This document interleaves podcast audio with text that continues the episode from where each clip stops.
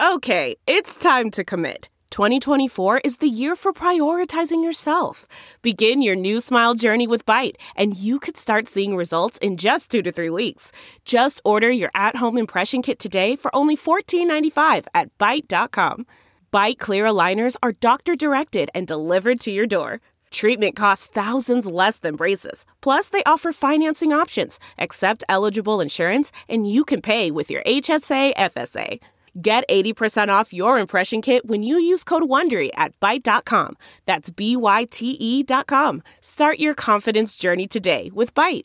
Delve into the shadows of the mind with Sleeping Dogs, a gripping murder mystery starring Academy Award winner Russell Crowe. Now available on digital. Crowe portrays an ex homicide detective unraveling a brutal murder he can't recall. Uncovering secrets from his past, he learns a chilling truth. It's best to let sleeping dogs lie. Visit sleepingdogsmovie.com slash Wondery to watch Sleeping Dogs, now on digital. That's sleepingdogsmovie.com slash Wondery. When one really wants to understand this question of inflation, you have to look at some of the long term shifts, not just the short term numbers. That's everything from the doubling down on deficit spending by a US government who believes they can push it farther without causing inflation, to the shift back to domestic manufacturing. In many ways, the more one can remove oneself from specific short term inputs and measures like the CPI, the more one is likely to be able to develop a personal theory on where the world is headed. Welcome back to The Breakdown with me, NLW. It's a daily podcast on macro, Bitcoin, and the big picture power shifts remaking our world. The Breakdown is sponsored by Nexo.io and produced and distributed by Coindesk. What's going on, guys? It is Tuesday, April 13th, and today we are talking about the real story of inflation right now. New Consumer Price Index, or CPI, numbers are out from the Bureau of Labor Statistics, and this is the latest entrant into the great inflation debate. I want to discuss the complexity of that conversation, but to do so, we have to go back in time just a little bit. In May of 2020, just a couple of months after assets crashed around the beginning of COVID 19 lockdowns, Paul Tudor Jones published what I believe will go down as one of the seminal treatises in the history of Bitcoin. The piece was all about what he called the Great Monetary Inflation. Quote, the depth and magnitude of the economic drop off took modern monetary theory, or the direct monetization of massive fiscal spending, from the theoretical to practice without any debate. We are witnessing the great monetary inflation, an unprecedented expansion of every form of money, unlike anything the developed world has ever seen. For those of us in the Bitcoin space, even more significant than the diagnosis was the proposed remedy. PTJ and his team had surprised even themselves by getting convinced about Bitcoin's role in that sort of macroeconomic context. They had turned Bitcoin bulls. This was a seminal moment in the institutional turn towards Bitcoin. And the essential thing wasn't just that an influential hedge fund guru got into a pet asset, it was this setup around inflation that people could see and feel for themselves. A few months later, Stan Druckenmiller went on CNBC and echoed many of these themes. He said, For the first time in a long, long time, I'm actually worried about inflation. He went as far as to say that he could see inflation getting as high as 5% to 10% for a time. Now, part of the reason that Druckenmiller cited for this was a shift in Fed policy and a new willingness to let inflation run hot. Specifically, the Fed had indicated that rather than shifting monetary policy based on projected inflation, the Fed would only change policy once a target level of inflation had already been achieved. Of course, any monetary policy remediation takes time to have an impact, so in the interim between observation of too hot inflation and actual reduction because the monetary policy kicked in, there could be some serious inflation spikes. What's more, the Fed also indicated that rather than changing policy based on a particular spike, they were going to act based on sustained average levels over time. So, on the one hand, you have a highly accommodative Fed, and on the other hand, a massive expansion of the money supply over the course of the COVID 19 crisis. If you had some more hands, you had another factor as well pent up demand that had been stopped short by lockdown policies. All of these things seem tailor made for a shift towards inflation, right? There is perhaps nothing more debated in macroeconomics than inflation. Ask three market observers their thoughts on how likely inflation is, and you'll probably get five answers. That is in part, I think, reflective of unexpected lessons from the past 12 years. In the wake of the great financial crisis, many were screaming, as many are now, that inflation was the inevitable byproduct of quantitative easing. At least when it comes to consumer price inflation, that hasn't been the case. And for some, this broke the causal relationship between quote unquote money printing and inflation. Ah, but others might say CPI is just one measure of inflation. If you really want to see it, look instead at distortions and elevations in asset prices. We live in a world where everyone has been pushed out on the risk spectrum, where stocks are trading at heretofore unseen multiples, where baseball cards are acting like stores of value, where tens of trillion of global sovereign debt is negative yielding. From this perspective, the issue with discussions of inflation is in the terms we use. Specifically, a narrow focus on both the part of policymakers and headline editors on top line consumer price inflation. That narrow focus obscures the larger inflation story, which, while not necessarily raising the price on consumer goods, is in fact having serious economic consequences in other parts of people's lives. Part of why this is also complicated is that we have radically countervailing and conflicting forces that compete with one another. We have, on the one hand, the deflationary forces of technology and demography. Technology is by far the biggest. As technology radically reshapes efficiency, it brings the cost of consumer goods down especially when it comes to things like consumer electronics. We have all lived inside this reality. Demography can have a deflationary impact in the sense that as populations age, they tend to consume less. Then, of course, there is a disinflationary megatrend. Deflation describes an actual decrease in prices. Disinflation signifies that prices are still rising but at a decreased rate. Lyn Alden often talks about the last 40 years as highly disinflationary based on the process of globalization that moved jobs and production to lower cost areas. Global just in time supply chains reduced the speed with which prices increased, but of course, it did so with other types of costs. The cost of the hollowing out of the American blue collar worker base, for example. The cost of supply chains that traded efficiency for resiliency. As we saw last year when we couldn't get medical PPE in America for months at the beginning of the pandemic, there are real consequences to that focus on efficiency over resilience. The point, of course, is that there are many conflicting forces when it comes to inflation. This is not a clean line in one direction or another. Right now, on the deflation and disinflation side, we continue to have those long term secular trends of technology and demography. On the inflationary side, however, we have the combination of higher net incomes due to stimulus, pent up demands from lockdowns, and we also have even more global macro inflationary forces. One of those is supply chain shortages. Take, for example, the massive semiconductor shortage right now, which is causing huge problems in everything from consumer electronics to cars. Simply put, most semiconductors are produced in just a couple of countries in foundries that are extremely expensive and time intensive to build more of, and they're backlogged as hell. This creates upward pressure on prices. Looking for the best way to unlock your crypto's liquidity? Nexo.io is exactly what you need. Borrow against your digital assets at just 5.9% APR. Earn passive income with yields of up to 12%. And swap between more than 75 market pairs with the instant Nexo exchange. Try the Nexo wallet app to get the whole 360 degrees of crypto banking. Get started at nexo.io.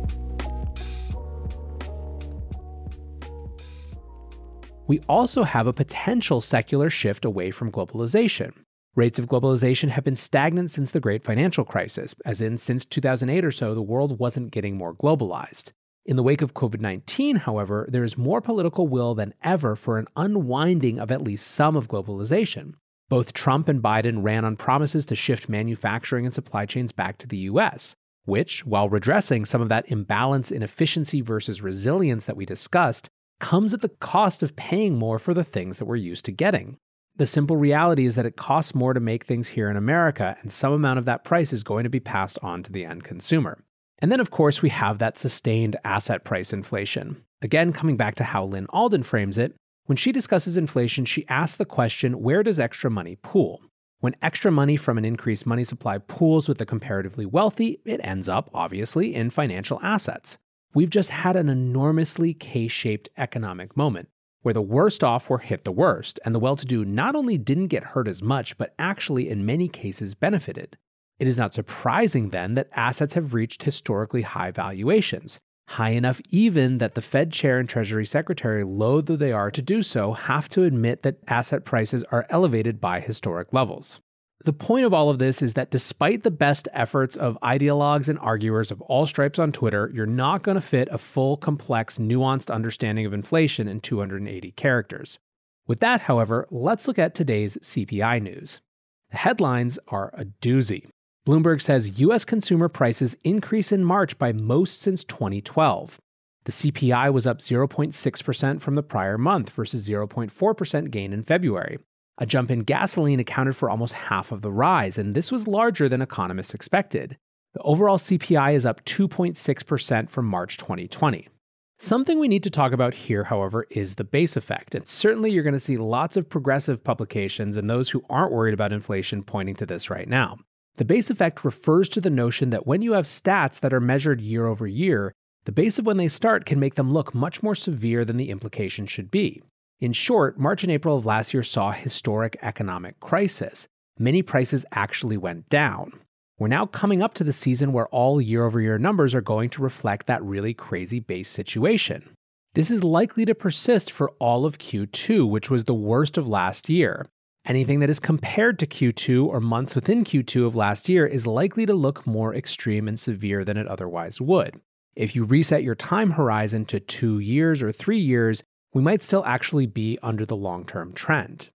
Of course, when it comes to inflation, even if one wanted to write off the bigger than expected jumps as an issue of this base effect, there are other indicators that are worrying many. Another survey showed that inflation adjusted hourly earnings increased 1.5% in March from a year earlier. That's the smallest gain in more than a year, and of course, less than that inflation rate, meaning that those hourly earners have less purchasing power than they did a year ago. Another part of why prices rise is the cost of production rising. So, how does that look? Last week, we saw the largest recorded product price increase in nine and a half years. The producer price index jumped 1.0% month over month and 4.2% year over year. It's the biggest year on year rise since September 2011. Within that, goods prices rose 1.7%. The headline on CNBC about this US producer inflation heats up in March as prices increase broadly. Now, even within this, there are a lot of sub stories that we need to understand. Let's take the example of lumber. According to the National Association of Home Builders, since last April, lumber costs have spiked 180%. This reflects a boom in new home construction. The pandemic has created historically short supply in housing. We already had a low supply of housing going into the pandemic, and now you have two additional factors that are making it worse. The first is further supply constraints because people are, one, reevaluating whether they really want to move, given how low inventory is right now and how just generally up in the air things still feel. And two, even if they do want to move, they're not willing to show their house because of COVID 19. The other factor is that in addition to reduced supply, you're also seeing increased demand because the large scale shift to work from home means people are getting out of cities and making different decisions about where they want to live. So, again, that CPI may be explainable away with the base effect, but there's still a lot going on on inflation that is more complex. So, finally, let's talk about narrative and perception, because of course, these matter greatly when it comes to policymaker response and likely future action. On the policymaker side, at least from the Democrats, there is a very consistent narrative. Any inflation is likely to be very temporary and settle back down. A blog post by members of the Council of Economic Advisors basically said as much. Inflation is going up because of a combination of one, the base effect, two, some continued supply chain disruptions, and three, pent up demand for services. Quote, such a transitory rise in inflation would be consistent with some prior episodes in American history coming out of a pandemic or when the labor market had quickly shifted, such as demobilization from wars. We will, however, carefully monitor both actual price changes and inflation expectations for any sign of unexpected price pressures that might arise as America leaves the pandemic behind and enters the next economic expansion. However, the perception of Americans is different. Bloomberg's headline yesterday blares growing share of Americans see risk of highest inflation in years. The number of US consumers who see inflation exceeding 4% in the year ahead rose to 44% last month. It's the highest since September 2013 when they first started tracking this data.